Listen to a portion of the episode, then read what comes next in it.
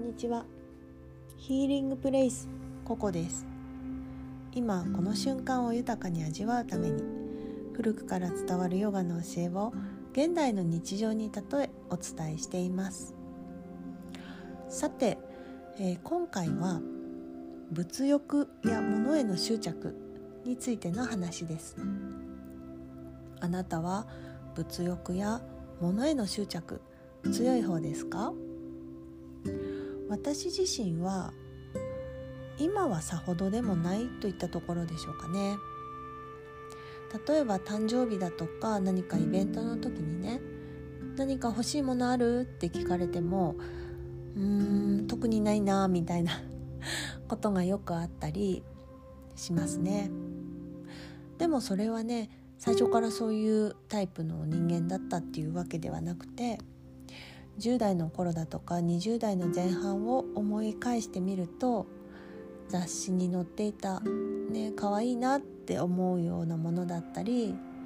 あとは雑貨屋さんに行った時とかにね素敵だなって思うようなものは手に入れることも多かったですしアルバイトでいただいたお金も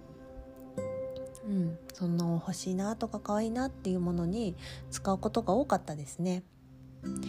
今その時を振り返るとあの時間はあの時間でねとてもワクワクしてキラキラして楽しい時間だったなって思うことができます。ですが、えー、20代の前半でヨガに出会いそれから少しずつものに対する意識っていうのは変わってきたように感じています。今日はねそんなエピソードをお伝えできればと思っています。えーと、ヨガをね学び出してしばらくした時にある朝目が覚めて自分の部屋の中を見渡した時にですね散らかってはいないんだけれどなぜかこうどこか雑然としているなとか統一感がないなって思う瞬間があったんです。でその時にね部屋の中を少し整理したくなってまずはねゲームセンターであのー取ってきたクレーンゲームね。で取ってきたお人形をねたくさんあったわけではないんですが少し手放すことにしたんです。するとねその後は掃除も楽になりましたし物に対してねそのものがなくなったわけですからそのものを考える時間っていうのもなくなったんですよね。それが私にとってはねとても心地よく感じたんですね。なのでその後は他のものも含め少しずつあの物を減らすっていうように自然と行動がそうなっていったんですね。あの部屋の中にあっても困らないけれどあのなくてもいいものって言ったようなものですかね。あえて物を減らそうとしたわけではなくて自分の心地よさっていうのを大切にしながら手放していった記憶があります。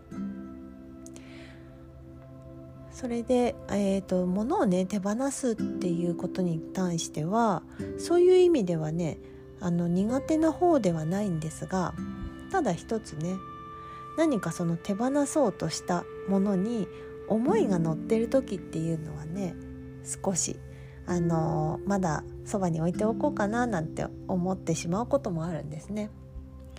例えば私は今使っている掃除機が実は兄がね大学入学の時にお祝いであの送ってくれた掃除機なんです。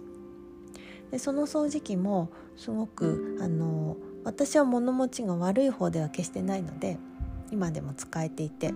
ただずっと使っている分ホースだとかも傷んできていたりあとね掃除機の切るボタンですよねスイッチを切るボタンを押してもあの何かの拍子にね掃除機が意思を持ったかのように 動き出して吸い出す時があるんです。まあそんな感じで傷んできてるなっていうのは分かる状況ではあるんですがしかし掃除をするっていうね目的は果たせているわけなのですごく困っていたっていうわけではないんですね。なんですがある日私はね家族にその掃除機の掃除機が意思を持っているんではないかっていうね 笑い話で話していたことがあったんです。そしたらね家族はね気を利かせてある日突然新しい掃除機をね我が家に届けてくれたんですでそれもとっても優しいエピソードだと思うんですがなんですが私はね今未だに 新しい掃除機をね、まあ、出して準備してあるにもかかわらず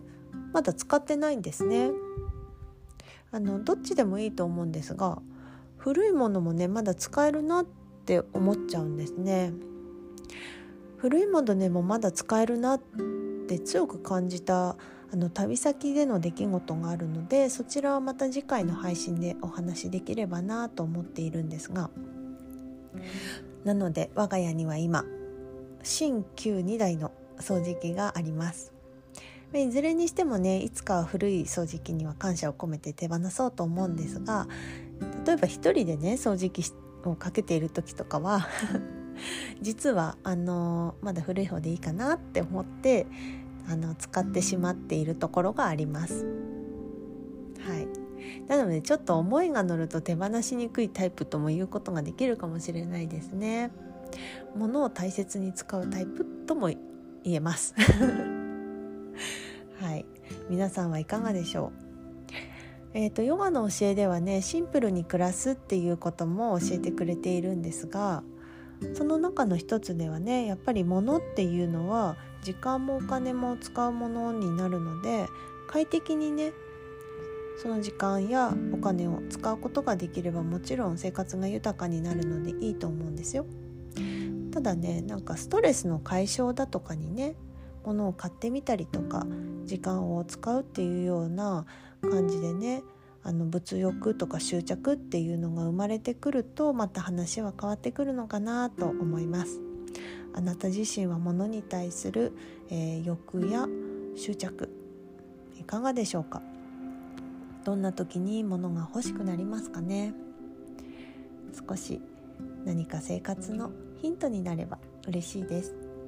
次回の配信では旅先で感じたものに対する意識をお話ししますので是非お聞きください。コメントも、えー、お寄せいただけると大変励みになります。フォローもよろしくお願いします。それではまた次回の配信でお会いしましょう。